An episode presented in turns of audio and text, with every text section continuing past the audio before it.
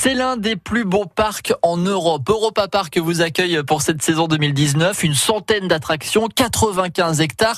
L'été s'annonce chaud, mais c'est promis, vous allez pouvoir vous amuser en famille, entre amis, avec la possibilité également de faire pas mal d'activités aquatiques. Séverine Delaunay est avec nous, directrice marketing et communication en France pour Europa Park. Bonjour Séverine. Bonjour. Bonjour, comment ça va ? Super bien, bon, magnifique beau temps. Exactement, on a de la chance, hein, c'est vrai. Justement, Europa Park, qu'est-ce qu'on y retrouve ? On parlait d'une centaine d'attractions, il y en a vraiment pour toute la famille. Hein. Oui, pour toute la famille, donc pour les enfants tout d'abord, des attractions qui leur sont destinées. D'ailleurs, un des quartiers, le quartier irlandais avec l'univers des enfants, où ils auront énormément d'attractions, des aires de jeu, de quoi faire en tout cas. Et pour ceux qui aiment les sensations fortes, nous avons 13 grands 8, hein, donc entre autres Blue Fire, Silver Star, Vodan, alors à chaque fois d'autres sensations suivant le grand 8.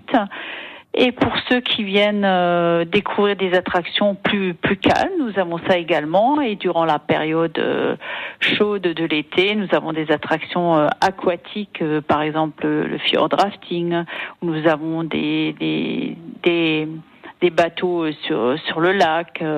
Voilà, pour ceux qui aiment découvrir des spectacles, hein, nous avons énormément de spectacles à voir parce que une palette de 24 heures de spectacles par jour. Hein, donc un exemple, c'est par exemple le spectacle de patinage artistique, ou alors ceux qui aiment les chevaux dans l'arène espagnole, nous avons un spectacle avec des chevaliers, et bien évidemment tous les jours notre merveilleuse parade qui défile dans les allées du parc.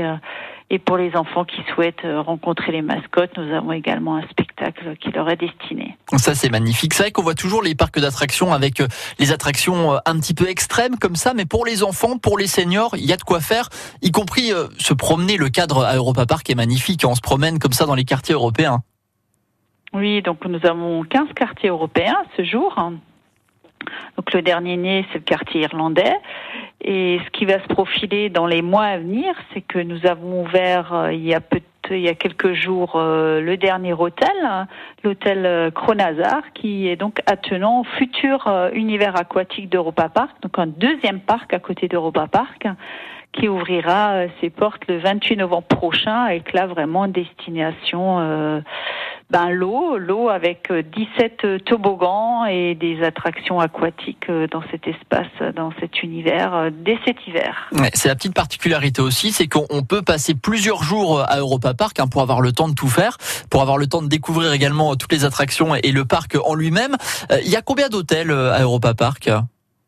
Donc nous avons à ce jour 6 hôtels, c'est de l'hôtellerie 4 étoiles, 4 étoiles supérieures. Chaque hôtel est thématisé, donc nous en avons un dans le style italien, le Colosseo, nous avons une villa espagnole, les Andalouse, une forteresse espagnole, le Castillo Alcazar, un autre hôtel qui est plutôt une ambiance d'un monastère portugais qui est le Santa Isabel, et le Bell Rock également.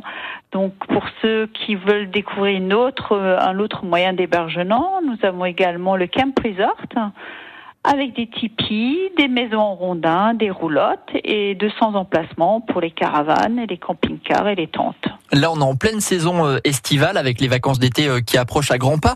Il se passe des choses également au mois de juillet. Je crois qu'on va pouvoir rester à Europa Park un peu plus longtemps que prévu.